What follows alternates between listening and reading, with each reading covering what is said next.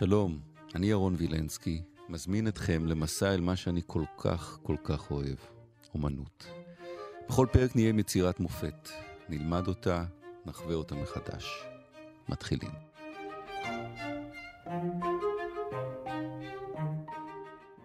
דוקטור גיא טל שנקר, שלום. שלום, שלום. בחרת לפתוח את המסע שלנו עם בריאת האדם. כן. מיקלאנג'לו. כן.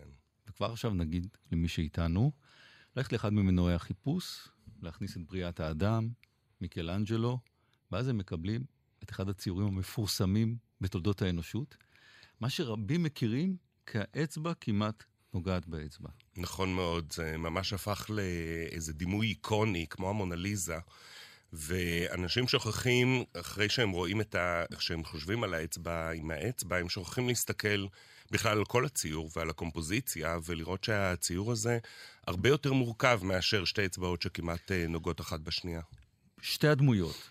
מי זה, אלוהים מצד ימין ואדם מצד שמאל? כן, יש בעצם, אה, מיקלאנג'לו עשה קומפוזיציה מאוד פשוטה. הוא חילק את הקומפוזיציה לשני גושים, גוש אחד שנקרא לו אלוהים, הגוש השני נקרא לו אדם.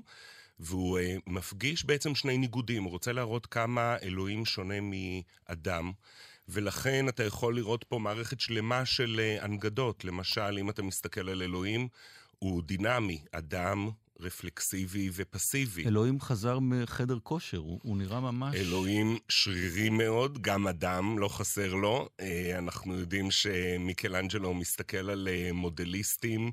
אה, ומחפש בעצם את האידיאל היופי ברנסאנס. ומה פתאום הוא מלביש את אלוהים בטוניקה? אה, זה באמת מוזר, אבל אתה רואה למשל שהטוניקה של אלוהים מנוגדת לעירום המוחלט של אדם, נכון. או שאתה רואה את אלוהים המבוגר והמזוקן לעומת אדם הצעיר. ואתה רואה שלאלוהים יש פמליה שמינית. הזקן זה כדי להראות את ה... אה, יותר מבוגר? הזקן להראות את זה שהוא מבוגר, אבל אם אתה חושב היום, כשאתה שואל מישהו ברחוב איך הוא מדמיין את אלוהים, הוא ידמיין את אלוהים כמו שמיקלאנג'לו צייר. זאת אומרת, מיקלאנג'לו מנסה להראות את אלוהים בתור דמות שמקרינה אה, כוח, סמכות, יראה, אלה כל הדברים שאנחנו רואים אה, משתקפים אצל מיקלאנג'לו. למה הם לא נוגעים?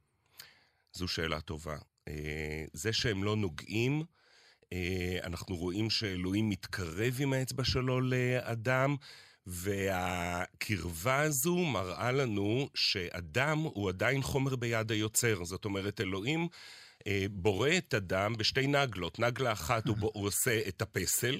כן. ונגלה שנייה, הוא מפיח בו רוח חיים, ויפח נשמה באפו. זה בדיוק מה שהוא עושה עכשיו. זה אומר שכשאנחנו מסתכלים על אדם, הוא עדיין פסל. וברגע ש... ברגע שאלוהים ייגע בו, אז הוא יפח נשמה באפו, ואז הוא יתעורר לתחילה. כולם מסתכלים על יד ימין של אלוהים, כמעט נוגע באדם.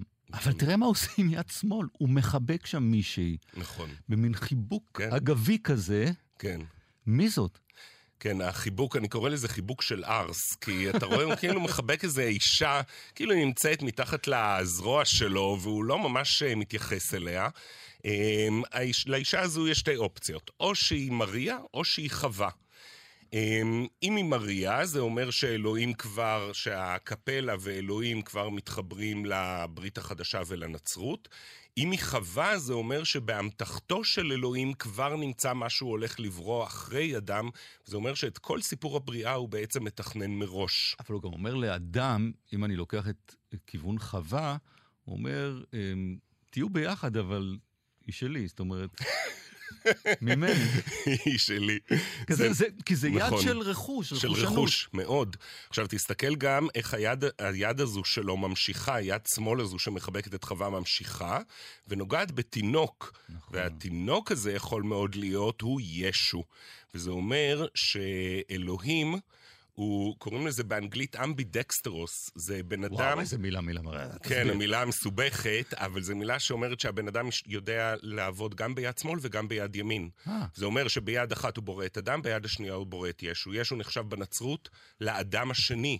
זה אומר שבשתי הידיים של אה, אלוהים יש לנו בעצם את כל ההיסטוריה של הנצרות, מההתחלה ועד לישו. כשהסתכלתי בפעם הראשונה על אלוהים וה... הקונכייה הזאת שהוא נמצא בה, כן. לי זה נראה כמו רחם. ואז הבנתי שטעיתי, בכלל אנשים אומרים שזה מוח. זה מוח, יכול להיות. אה, לפי אחד מהרופאים, הוא גילה את זה ב-1990 ומשהו, הוא השווה את זה למוח. אה, ואם זה אכן מוח, אז יש לנו פה איזו יצירה נורא מעניינת של מיקלאנג'לו, שמשווה את עצמו לאלוהים, כאילו אלוהים הוא זה שבורא את אדם, אבל יכול להיות שזה המוח האנושי בורא את אדם, ואז יש לנו את המוח האנושי ששולח את היד שמציירת כדי לברוא את אדם. מי אלה הארבעה מסביב? כן, יש לנו uh, בקפלה... הם, הם קשורים לציור.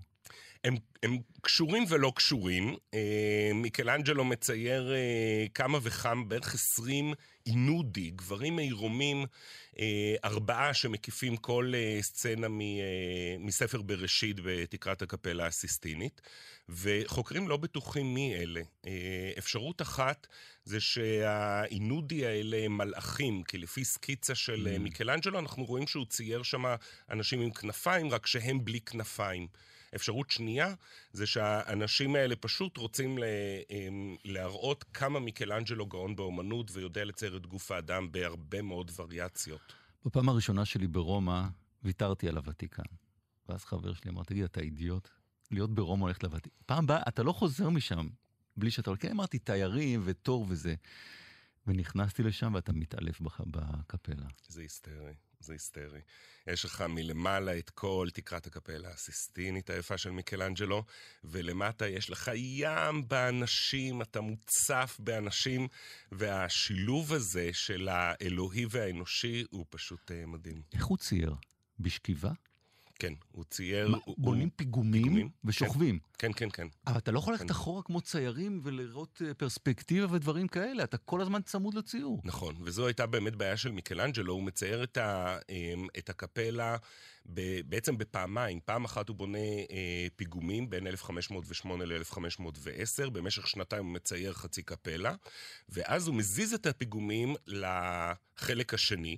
הוא יורד למטה, ופעם ראשונה הוא רואה את התקרה כמו שאנשים נורמליים רואים, והוא רואה שהוא צייר את הדמויות קטנות מדי, ולכן בשנתיים הבאות הוא מצייר דמויות הרבה יותר גדולות, ואנחנו רואים בקפלה בעצם שתי, אה, שתי, מערכות, יחס, שתי מערכות של פרופורציות של אה, אנשים, שנתיים ראשונות ושנתיים אחר כך. מקווים ש... מקווה שעשינו חשק למישהו לרוץ לשם ולראות את הדבר הזה. אנחנו נסיים כל פרק שלנו, יצירה, בשיר.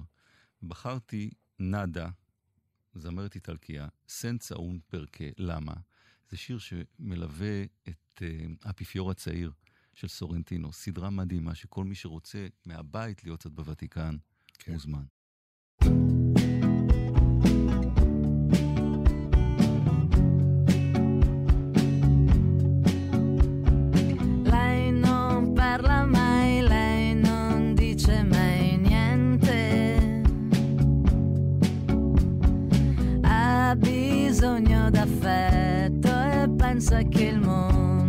Non sia solo questo. Non c'è niente di meglio che stare ferma dentro a uno specchio. Come è giusto che sia quando la sua testa va giù.